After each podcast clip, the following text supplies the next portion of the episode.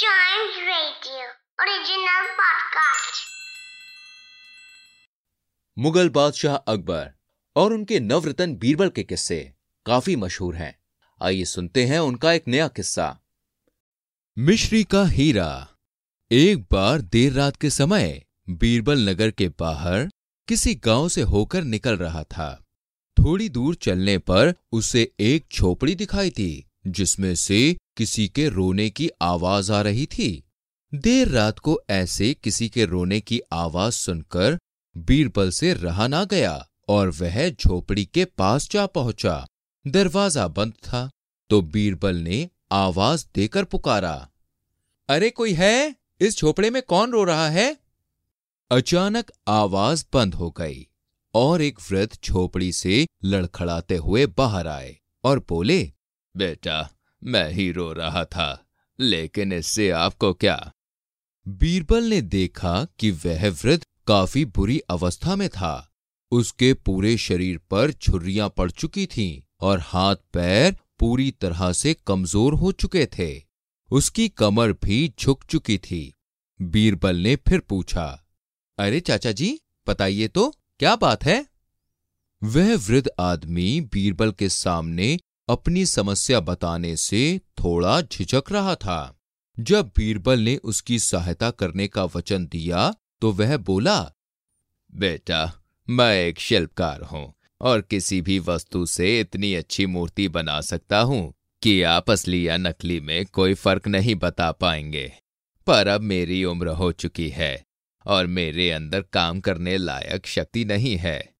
अगर मेरा कोई बच्चा होता तो वो इस उम्र में मेरा सहारा बनता, पर घर में मेरे अलावा कोई नहीं है।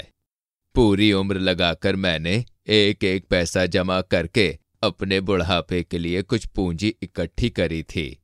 कुछ दिन पहले जब मुझे किसी काम से बाहर जाना था तो मैंने अपनी सारी पूंजी नगर के साहूकार के पास रख दी, पर जब मैं वापस आया तो उसने मुझे मेरा सामान लौटाने से मना कर दिया। अब मेरे पास कुछ भी नहीं बचा है। मैं तीन दिन से भूखा हूँ और भूख बर्दाश्त न कर पाने के कारण रो रहा था। बीरबल साहूकार की हरकत से आग बबूला हो उठा और उसने साहूकार को सबक सिखाने की ठानी। फिर उन्होंने सोचा कि यह अंधेरी रात है। अभी इतनी रात में इस व्रत की कोई मदद नहीं हो पाएगी। इसलिए बीरबल ने उस समय किसी तरह वृद्ध आदमी को आराम करने को कहा और अगले दिन अपने घर आने को कहा। वृद्ध अपनी झोपड़ी में चला गया और सुबह होने का इंतज़ार करने लगा। सारी रात उसे भूख के कारण नींद नहीं आई। अगले दिन सूर्योदय होते ही वह वृद्ध अपनी लाठी टेकते हुए बीरबल के बताए पते पर निकल पड़ा। बीरबल ने वृद्ध की खूब मेहमान नवाजी की उसे खूब अच्छे अच्छे पकवान खिलवाए और नए कपड़े भी दिए।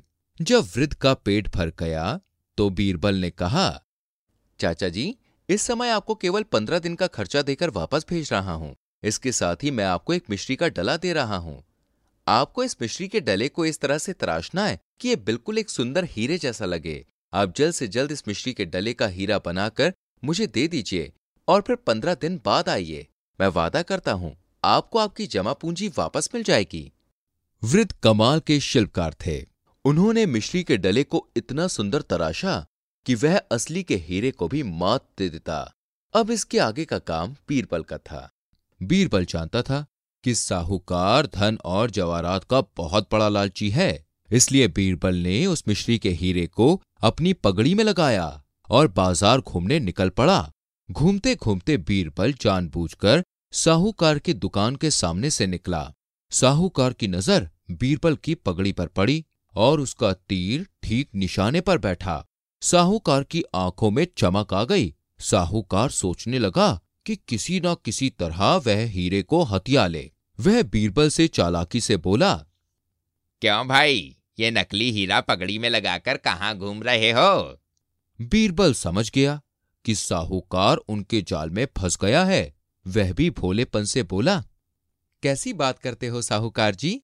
बीस हज़ार की सोने की मोहरे देकर खरीद कर लाया हूँ इसे। सौ प्रतिशत शुद्ध और असली हीरा है यह। साहूकार हंसकर बोला, तुम्हें किसी ने बेवकूफ़ बनाया है। मैं एक साहूकार हूँ और सोते जागते मेरा हीरे जवाहरात से ही पाला पड़ता है। मैं नहीं समझ पाऊँगा कि हीरा असली है या नकली। यह नकली हीरा 200 मोहर देने के लायक भी नहीं है। यह सुनकर बीरबल मायूस होने और रोने का नाटक करते हुए बोले हे भगवान मेरी मेहनत की कमाई का क्या होगा? मैं तो लुट गया। तब साहूकार बड़ी चालाकी से बोला भाई मुझे तुम्हारी यह दशा देखकर बहुत अफसोस हो रहा है। अच्छा एक काम करो यह हीरा तुम मुझे दो हज़ार मोहर लेकर बेच दो। मैं तो इसका कुछ ना कुछ अच्छा इस्तेमाल कर ही लूँगा वरना कहीं और तो तुम्हें कोई इसकी फूटी कौड़ी भी नहीं देगा। बीरबल मन ही मन प्रसन्न हुआ और साहूकार को हीरा देकर बड़ी प्रसन्नता से दो हज़ार मोहरे लेकर वहाँ से वापस आ गया। साहूकार भी अपनी चतुराई पर बहुत खुश हो रहा था। जब रात हुई तो साहूकार ने दुकान बंद करी और हीरा लेकर घर की तरफ़ निकल पड़ा। रास्ते में उसे चोरों का डर लगने लगा। अपना हीरा बचाने के लिए उसने हीरा मुँह में रख लिया। घर पहुँचते पहुँचते मिश्री पिघल गई। और इसके साथ हीरा भी।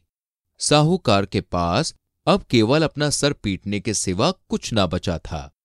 उधर बीरबल दो हज़ार सोने की मोहरे लेकर उस वृद्ध आदमी के पास पहुँचा। इतना धन देखकर बुज़ुर्ग की खुशी की कोई सीमा ना रही। वह बीरबल को कोटि कोटि धन्यवाद देने लगा। उस पर फिर बीरबल बोला, चाचा जी, इसमें मेरा कोई उपकार नहीं है। यह आप ही के हाथों की कारीगरी का कमाल है। अब आप इस धन से अपना बुढ़ापा चैन से बिताइए। तो इस तरह बीरबल ने एक वृद्ध आदमी की मदद की और लालची साहूकार को सबक सिखाया।